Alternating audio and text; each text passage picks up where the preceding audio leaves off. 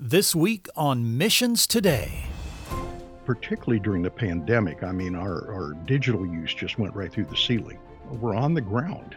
In India, there are almost 11,000 what we call radio homes. And it's, it's listeners who get together and they spend time in the scriptures. They're doing basic follow up to people who have met the Lord through media. So that happens not just in India, it happens elsewhere in the world. But our goal is to proclaim the good news of Jesus Christ to the whole world by mass media so that lasting fruit is produced. Fruit, the evidence that a person is growing in their faith. Hi, I'm Colin Lambert, and this is Missions Today from Resource Global. And Happy New Year! Imagine having the potential to reach over half the world's population every day. That is what happens around the clock and around the globe each day through the work and mission of TWR, Trans World Radio. Our guest this week, Lauren Libby, is the president and CEO of TWR, and he brings powerful leadership to this team of dedicated workers. But it didn't start out that way. In fact, Lauren began his journey on a farm in Kansas, playing with electronics and radios. But it's obvious from the story you'll hear today that God's hand was providing direction and guidance to him all along the way. Lauren, thanks so much for being with us on Missions today. Why don't you tell us about those early days? Well, I was born at an early age uh, in Kansas. Grew up on a little a cattle farm in Kansas, and we raised uh, crops in Kansas. And so, you know, growing up in that environment, it was a uh, responsibility centered type of a life. And you know, you got up early in the morning, you worked late at night. And so it certain builds a certain work ethic in. Along the way, I was always interested in uh, electronics and I was very interested in uh, particularly radio. Even put a little pirate radio station on the air early in life when I was about 10 years old. And the FCC in Kansas City called because somebody had called them about I was interfering with farm markets on a station they listened to. And so they said, you know, it's illegal to do that. And we put people in jail for putting on illegal radio stations. And so this engineer, after putting the fear of God in me, said, you need to get yourself a ham radio license.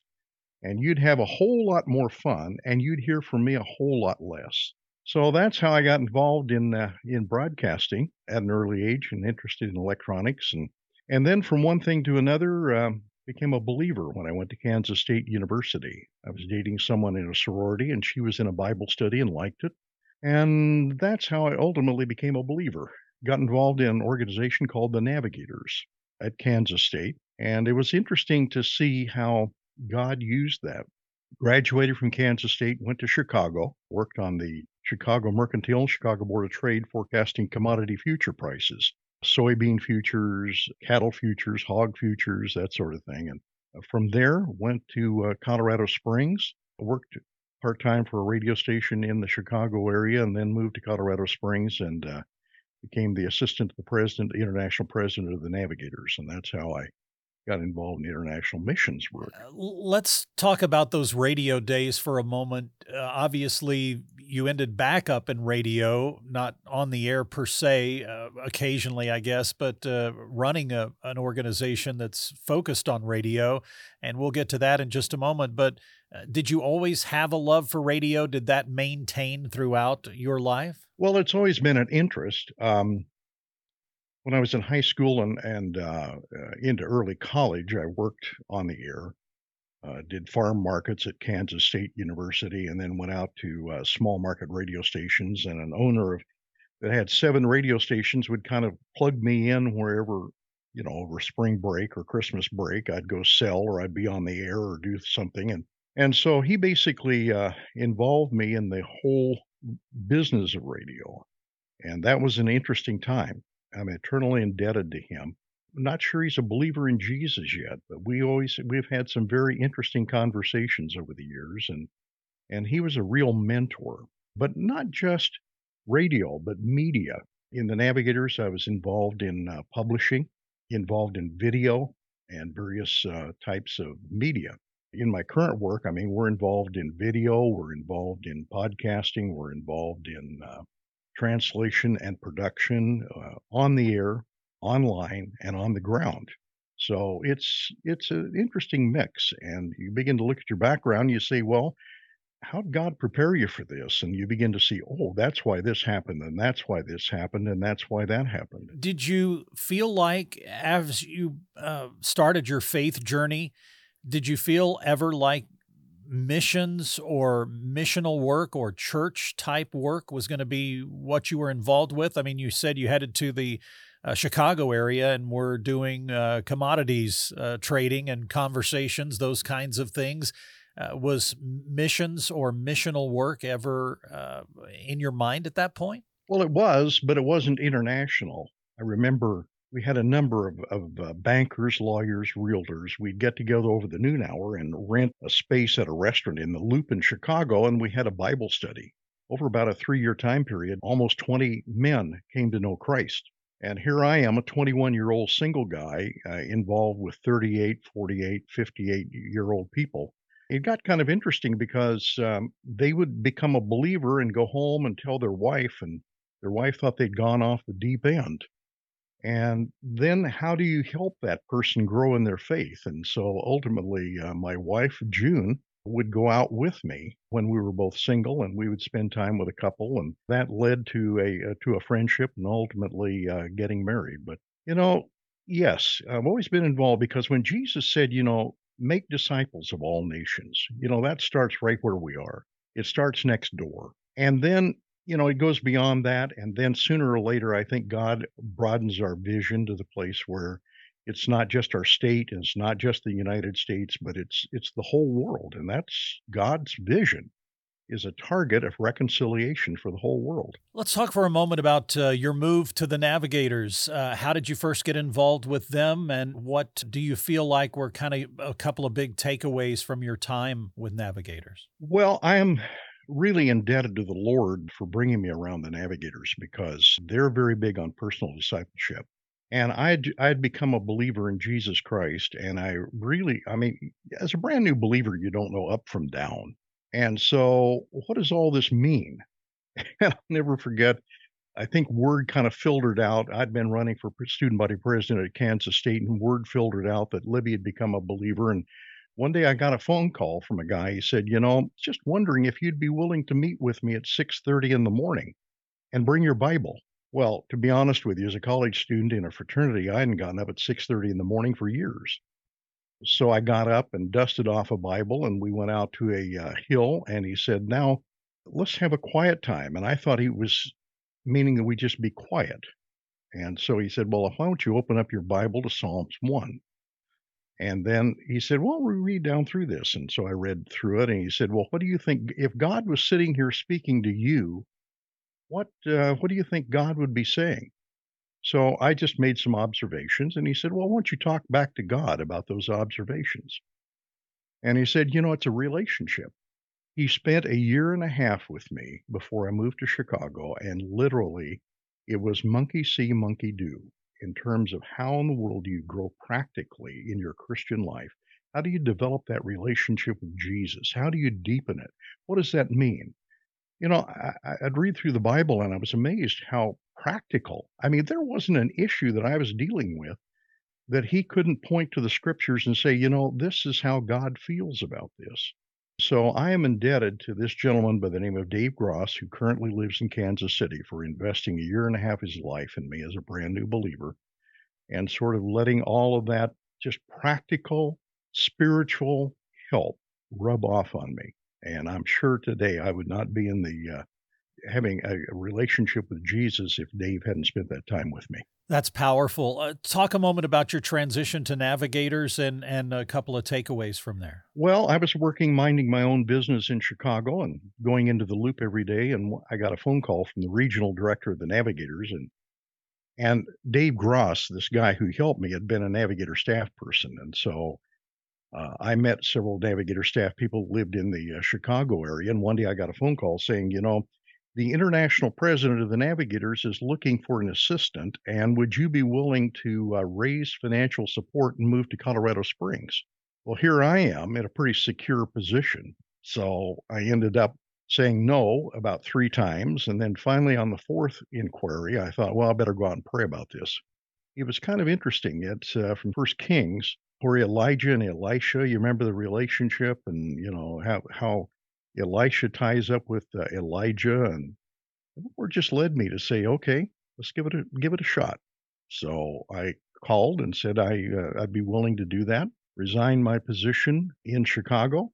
The budget was $500 a month. Went out and uh, the Lord provided $500 a month. I tied my mattress on top of my car, moved to Colorado Springs, walked up the driveway of Lorne Sanny, who was the international president of the Navigators, and said, You don't know me. I'm Lauren Libby, but I'm your new assistant.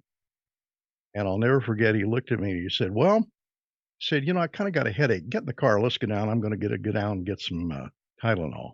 That was the beginning of our relationship. And I have to tell you, everything that I do today is a result of my time with Lorne and Lucy Sanny. They were probably as close to me as my parents. And it was just amazing to watch them in their walk with the Lord. To give you an idea, I remember I walked in one day into the into the house where they lived and Lucy was having a conversation and I looked around the corner and no one was there. She was sitting there talking to the Lord. And so you get around people like that and you begin to see how how God is leading this couple through the scriptures and this guy who's leading an international ministry and I remember after I came to Trans World Radio and we had our first meeting, I was sitting there and I thought, you know, the issues have not changed. The international issues of mission are pretty much the same no matter what the application. But I was eternally grateful to just take notes in meetings and see the dynamics of how things operate. And God used that in, a, an unusual way. There have been about four or five I would call significant mentors in my life, and Lorne and Lucy Sanny uh, were two of those very significant mentors. Tell us a little bit about Transworld Radio and how you got there. We, we were going through a leadership change in the Navigators. Uh, our United States president, at the time, I was the chief operating officer for the U.S. Navigators. And our president had retired, and we were looking for a new president. And you know, I looked at the White House and I thought, well, all the staff sort of submit their resignation when there's a change in leadership. And so I just submitted my resignation. I thought, you know, we'll just see what the Lord does. I had been involved in Christian broadcasting because we'd put a radio station on the air in Colorado Springs, which kind of morphed to about 48 of them across Colorado.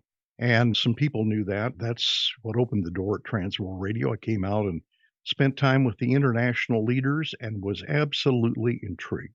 I mean, the opportunity to have a big voice for Jesus globally it just it became infectious and so june and i prayed about it and we came out here in uh, about the 1st of january 2008 and it has been an adventure absolutely incredible.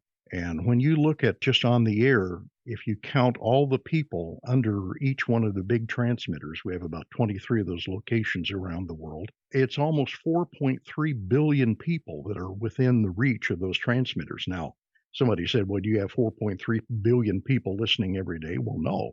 But you take 1% of that, and that's not a bad number. And then we're online and we see uh, people, particularly during the pandemic. I mean, our, our digital use just went right through the ceiling. We're on the ground. In India, there are almost 11,000 what we call radio homes. And it's it's listeners who get together and they spend time in the scriptures. They're doing basic follow-up to people who have met the Lord through media. So that happens not just in India, it happens elsewhere in the world. But our goal is to proclaim the good news of Jesus Christ to the whole world by mass media so that lasting fruit is produced. I know during your time there, Lauren, you all have experienced numerous setbacks, and I mean in in just circumstances of life. You had a fire. Uh, you talked recently about a problem with a radio station. I know in some areas where you operate, uh, there are issues with government challenges. Uh, talk for a moment about, as a leader of an organization that is reaching out, sharing the good news gospel of Jesus Christ. How do you deal with some of those incredibly challenging setbacks? Actually, I don't think they've been setbacks. When you look at them and you get beyond them, actually, they were opportunities. It is incredible to see how God has taken. You mentioned a fire. June and I had gotten back to uh, Colorado with our son and daughter in law, and got a phone call about 4:30 in the morning from uh, one of the vice presidents of TWR saying, "By the way, did you know the building was on fire?" So I packed my bag, got back on the airplane, came back to uh, North Carolina, and we began to work through that whole thing. And for about eight months, we worked with putting the building back in order. But you know what? We never skipped a beat. It's incredible. We had, we had crisis planning. We knew what we were going to do. We moved all of our operations to we have a lodge on the property. We moved over to the lodge. We actually put people in small spaces in the building once the kind of the smoke had been uh, literally blown out of the building. If you've ever gone through a fire, I mean, it is a it smells like a giant barbecue for a long, long time. And so, with our staff, we worked with it, we went through it, and it was amazing how God uh, used that. Actually, you know, we didn't miss a beat, and God was very faithful. Earlier this year, uh, I was watching the BBC. I watched the BBC because they cover the world, and uh, I occasionally flipped them on in the morning, and I saw some twisted radio towers. They talked about those towers having been blown up, and then there was a mention that was used by a uh, group called Trans World Radio. And so, you know, you go, oh, really? And so, how do you replace the ability to speak to Ukraine, uh, to speak to Western Russia? And so we we have several outlets in that area, and we shifted things around, and I think we missed three days of broadcasting. But you know, those are those are opportunities. They're not only opportunities, but they're also places where people can get involved. Crisis motivates people. Somebody asked me one time, they said, Well, do you ever have a crisis in Trans World Radio? And I said, Well, which one would you like? I used to listen to Lorne Sanny say that the navigators were disintegrating all the time, and uh, you know it was only the Lord that kept them together. Well, I kind of feel that way, you know, in terms of we have a big voice for Jesus, and we need to really utilize that. And it's incredible what God has put under the purveyance of Transworld Radio, and a tremendous team, a global team of people in Europe, in uh, CAMENA, in Africa, in Asia, in Latin America. The people who are involved in leadership there are some of the most equipped, best leaders that I've ever worked with in my life, and it is such a privilege. You know, when you when you hit a crisis, there are several things you need. Number one, you need to have people who don't just fall apart in a crisis, but they're leaders. And God's provided those people as we move out into the future into new areas, in fact, we're looking at doubling our coverage area over the next uh, five, ten years. And the number of people who listen, you know, you don't do that. You don't get on a playing field without a team.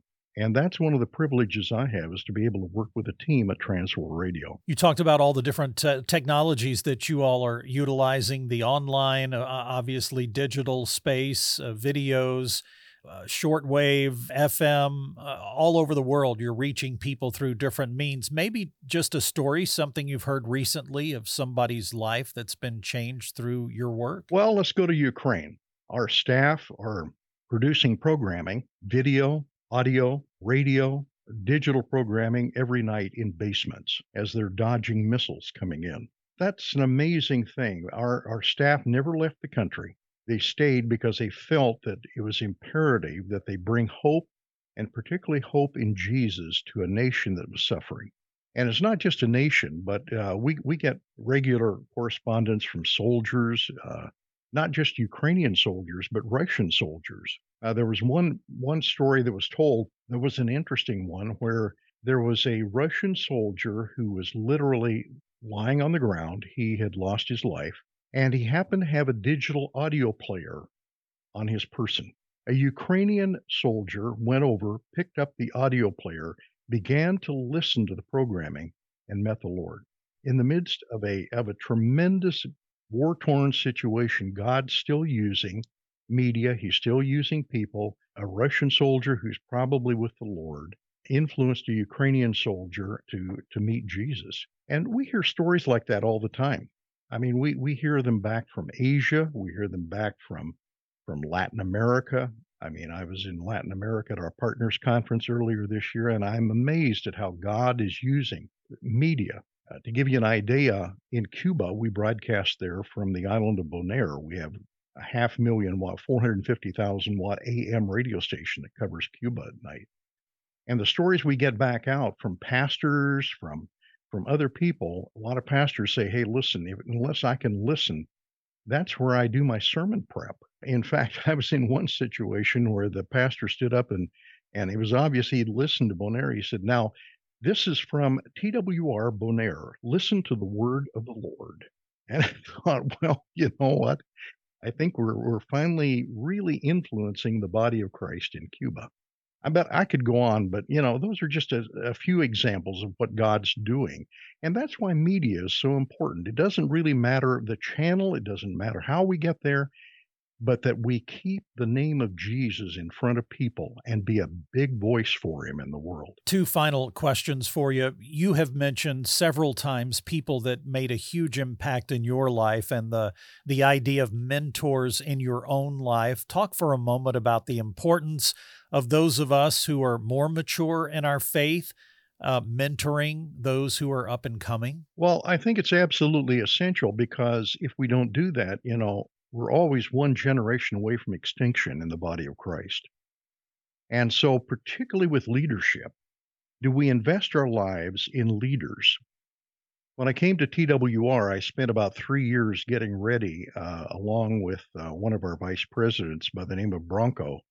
And he is uh, Serbian and he has four master's degrees and a PhD. And we began to talk about leader development, how we were going to develop people.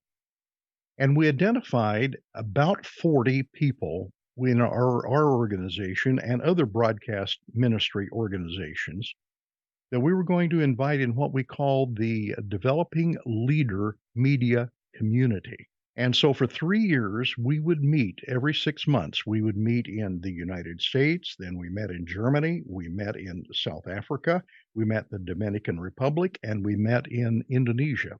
And this group gelled I mean, cross organizations and gelled relationally. And what we did is we talked about the character of the leader. And we didn't talk a lot about competency, but we talked about the software of leadership. And we're getting ready now. I'm getting ready to talk about the hardware of leadership. Particularly, we're going to start out with about 14 people and and we're going to talk about crisis management. How in the world do you handle crisis management in an organization?